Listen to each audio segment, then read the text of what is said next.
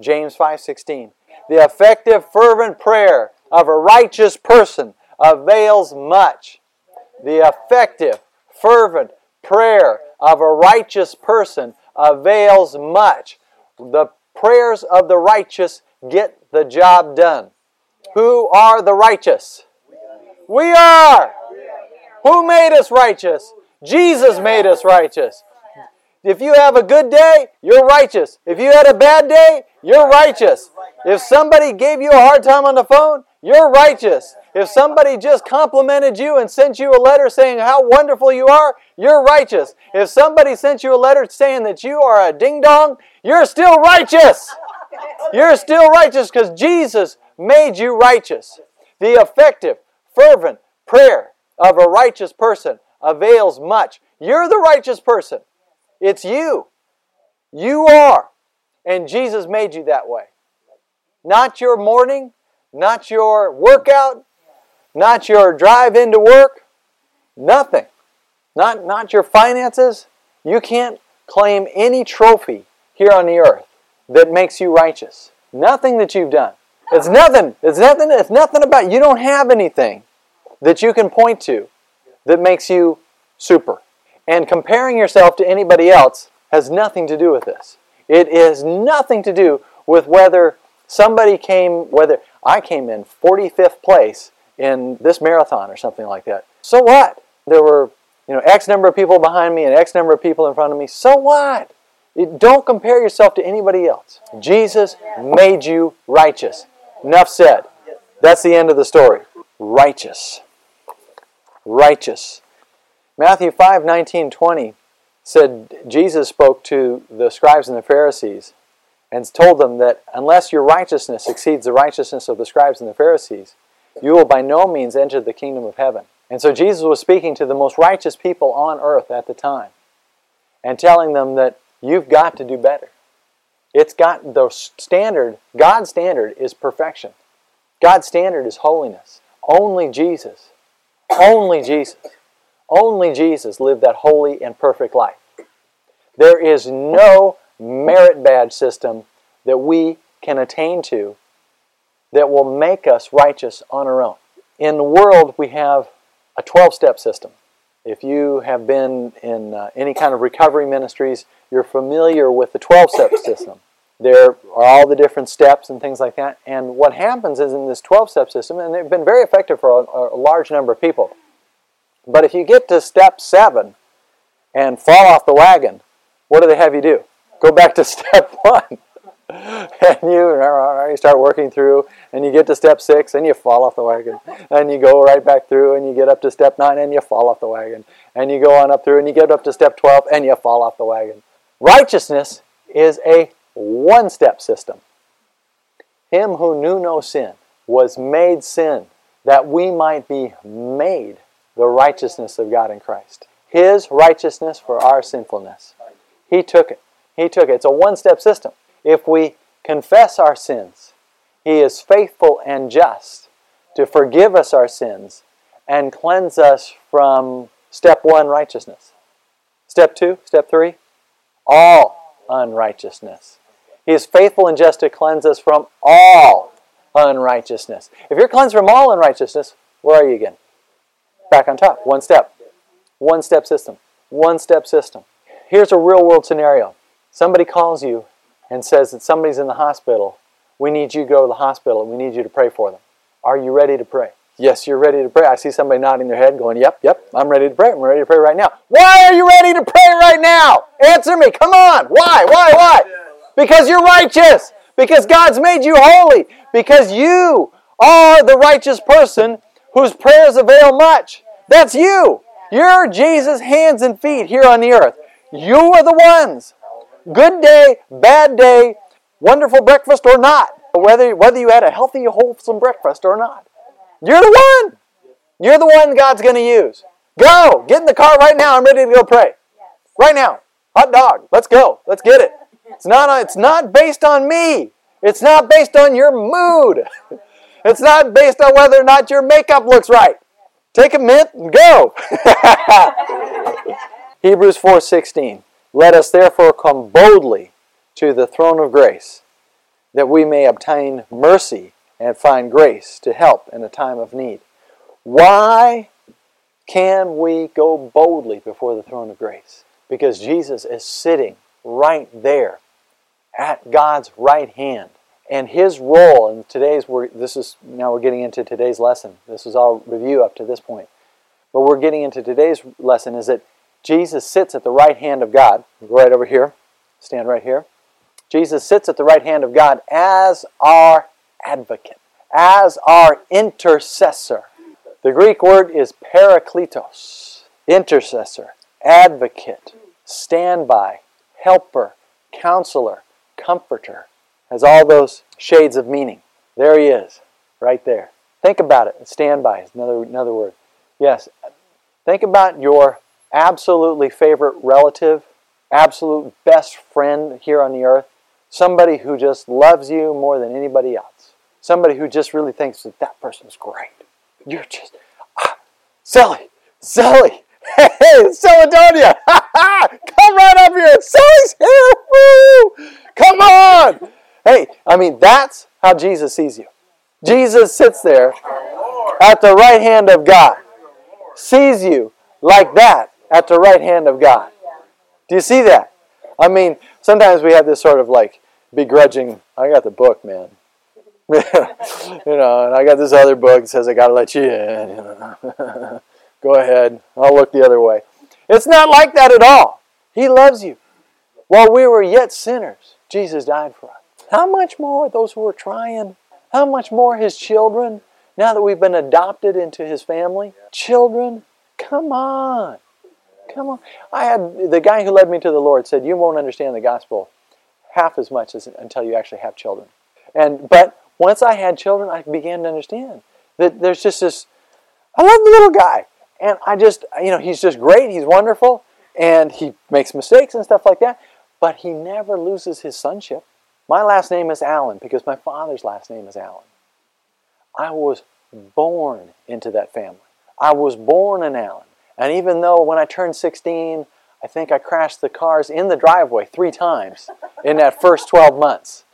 I mean, you know, backing out of the driveway, I went quonk and caught it this way, and then went wonk and caught it that way, and I had I had three fender benders in the driveway between 16 and 17. I did not lose my sonship. I may have lost some other privileges, but my parents still loved me, and I didn't cease to become an Allen. I'm always going to be an Allen. Do you see that? Why? Because I was born an Allen. Did you earn your righteous standing? Did you send in enough box tops to get your righteous standing? Save coupons, lose enough weight. You didn't earn it. You were born righteous.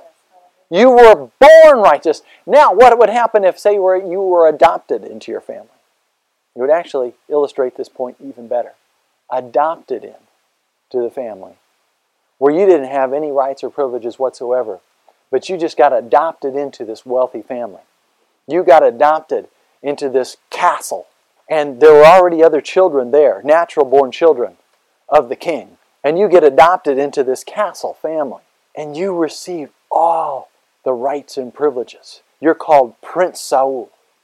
You're Prince Saul of the castle, of the realm with a big ring on your finger and robes of righteousness. And I mean, just you get everything. You get the horse, you get the carriage, you get the lands, the fields, all of the attendants. They're all yours because you were adopted in, and the king calls you his own. The king says, You're mine. You're one of mine. You belong to me. You're in my family. You're in my family. You're mine. And therefore, all of it is yours. You're a member of the family, adopted in. That's your righteousness. That's where you stand. That's how you can pray right now, anytime, and pray with just boom, results, results, results, results, results, and just get it done.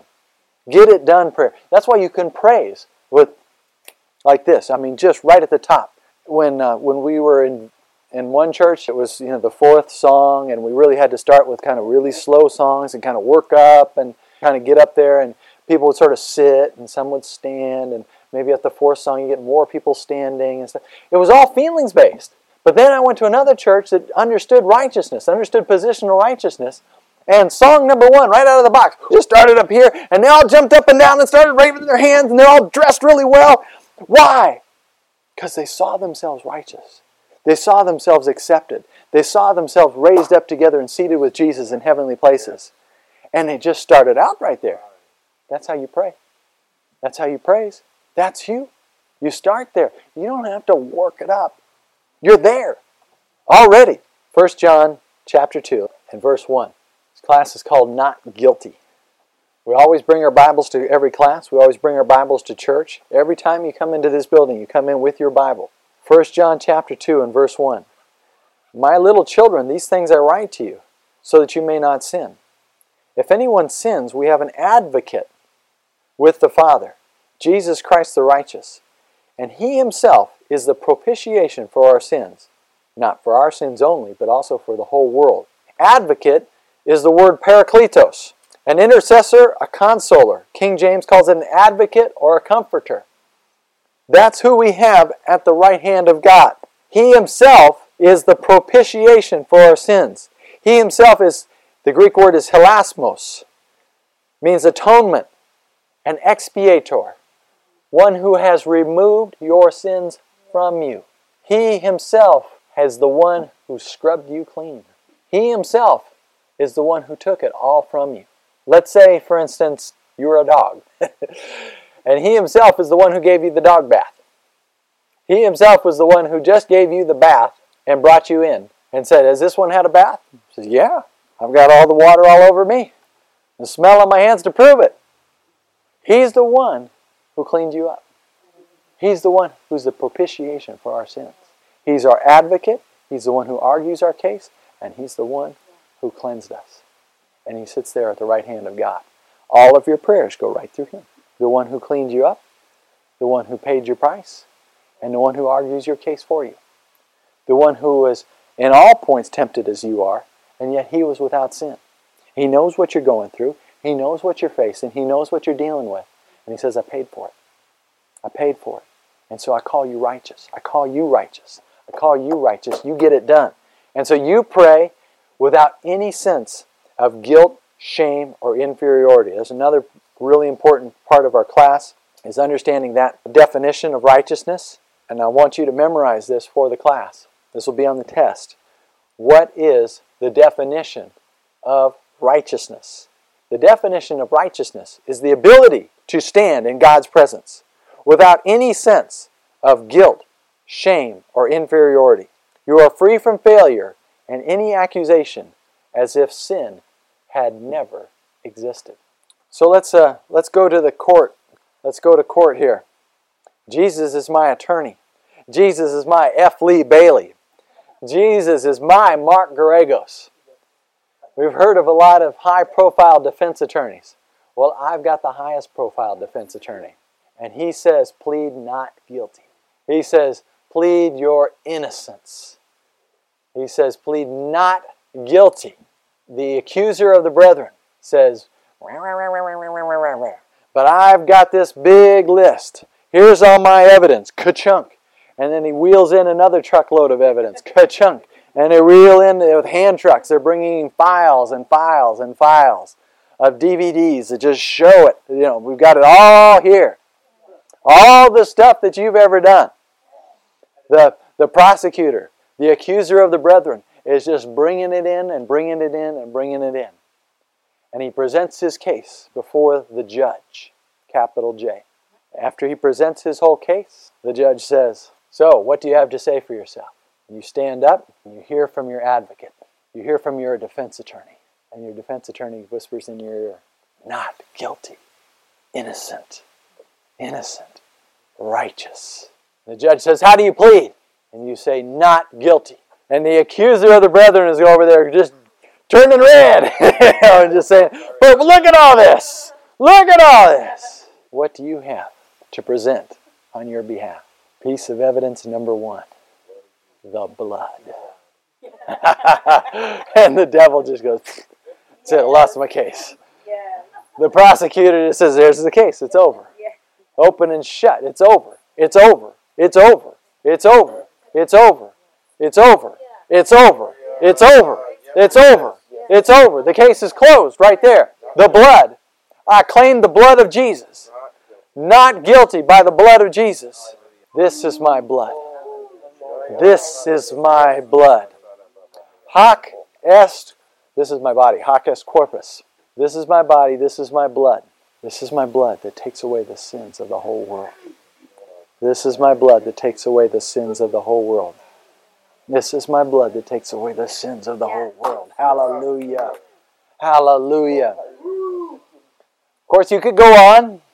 You could say, I also can present to you, I can present to the court the stripes on Jesus' back, his sinless life, the resurrection, the empty tomb, the 500 witnesses, the changed lives throughout history. There is more than enough evidence on your behalf that you were made righteous.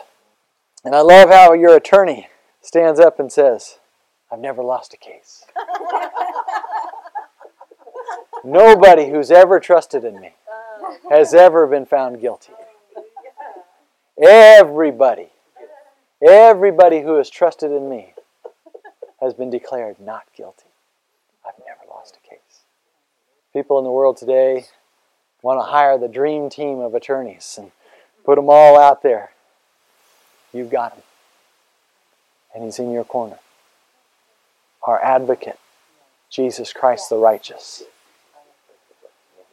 And he stands there and he says, Your Honor, Dad. May I present the accused, my sister.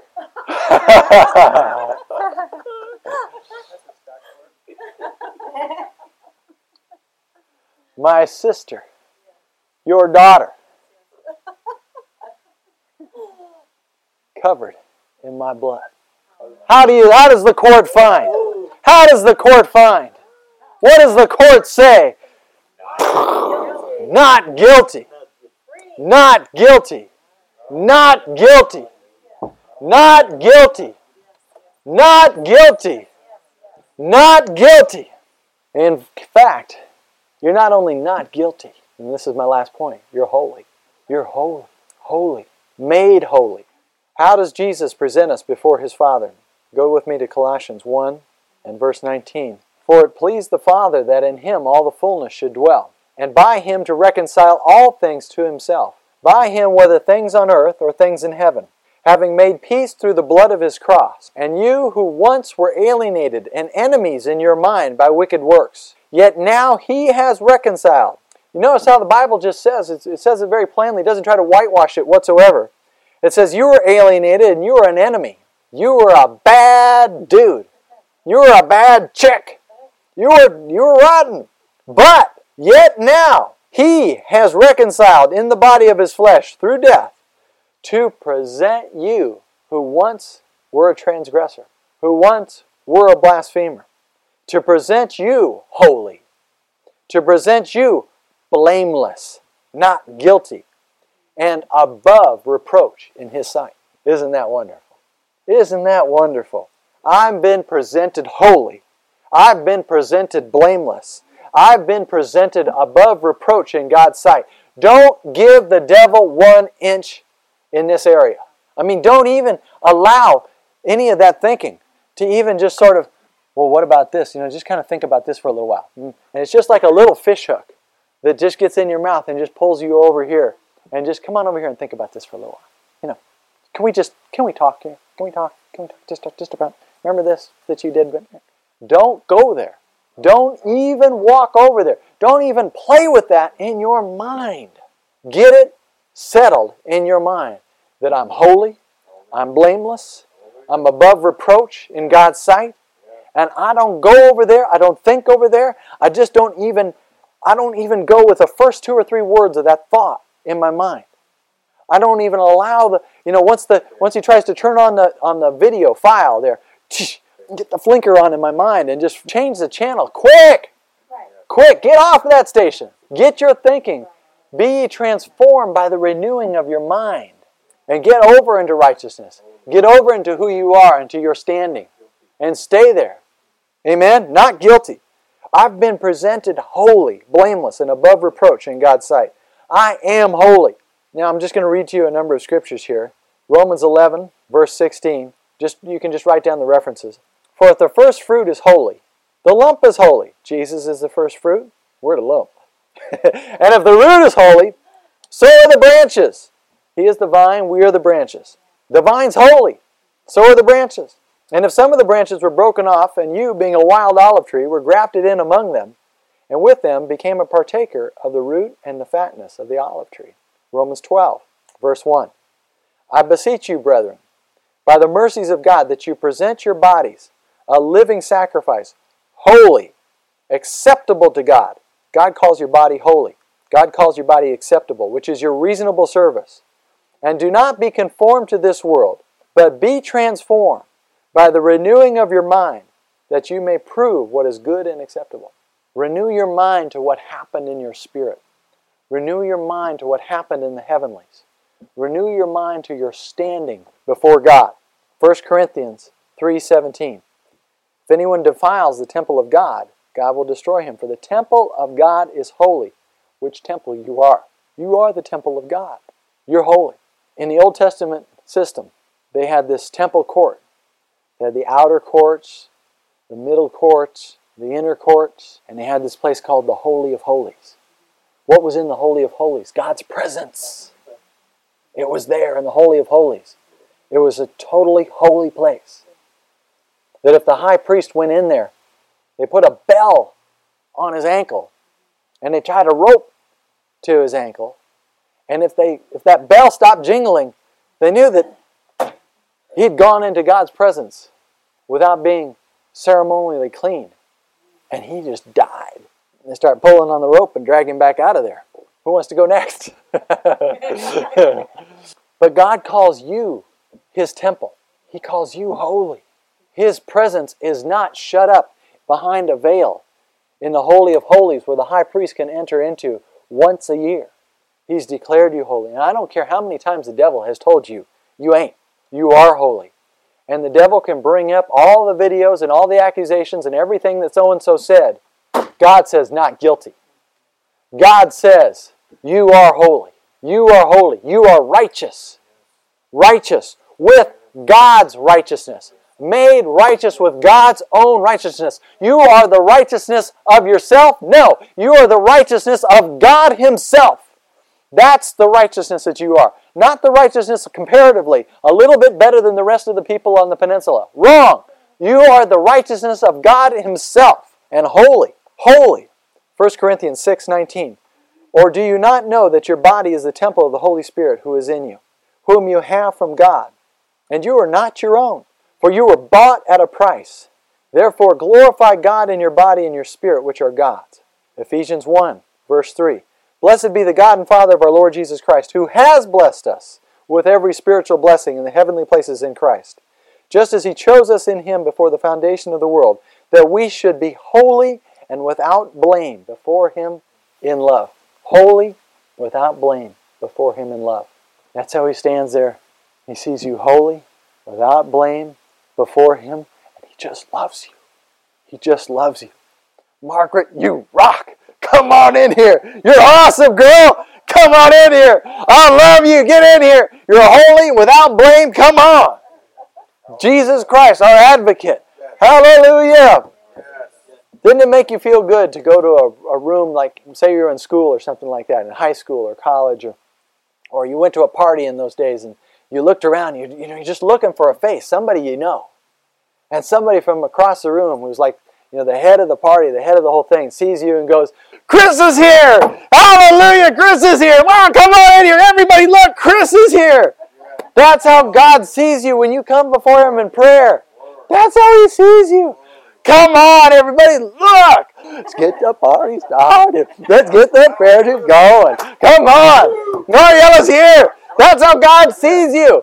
Holy and without blame before Him in love. Colossians 1 22. In the body of His flesh through death to present you holy and blameless, above reproach in His sight. I'm holy, I'm blameless, and I'm above reproach in His sight. Above reproach. What does above reproach mean? It means above accusation. Nobody can speak anything against you. You're above accusation, above every accusation. That's how God sees you in His sight. Therefore, as elect of God, holy and beloved, Colossians 3. Put on tender mercies, kindness, humility, meekness, and long suffering, bearing with one another and forgiving one another. If anyone has a complaint against another, even as Christ forgave you, so you also must do. Because you are the elect of God, holy and beloved. Colossians 3:12. 1 Peter 1:15. For he who called you is holy, so also you be holy in all your conduct. As it is written, be holy, for I am holy. 1 Peter 2 5. And you also, as living stones, are being built into a spiritual house, a holy priesthood, to offer up spiritual sacrifices acceptable to God through Jesus Christ. Last question. This will be on the test. Do we grow in righteousness? No. Why? We are righteous. We're made righteous. You can grow in faith. You can grow in grace. You can grow in love. You can grow in many things in the Christian walk. But you don't grow in righteousness. You're made righteous. You're born righteous. Do I grow into Allenhood? I'm an Allen. My last name's Allen. Do I grow into Allenhood? Someday, son, you'll be more Allen than you are now. You just is. You are. That's what you are. You were born that way. You were born into the family. And if you were adopted into the family, you don't become more adopted next month. When you turn 16, you'll be really adopted. No. You were adopted and you're in the family. And you get everything that goes with the family. Isn't that wonderful? Isn't that just wonderful? Do the California courts treat an adopted child any different from a natural child in terms of rights and inheritances? What if they were adopted yesterday? Inheritances? That means your inheritance is the same as Mother Teresa's. Same. Your reward might be a little bit different. We're working on that. But your inheritance is absolutely the same. Same rights, same privileges. As Billy Graham, Mother Teresa, Martin Luther King, Martin Luther, John Wesley, all the great saints, Paul, Peter, Mariella, Saint Brigitte. That's you. Come on.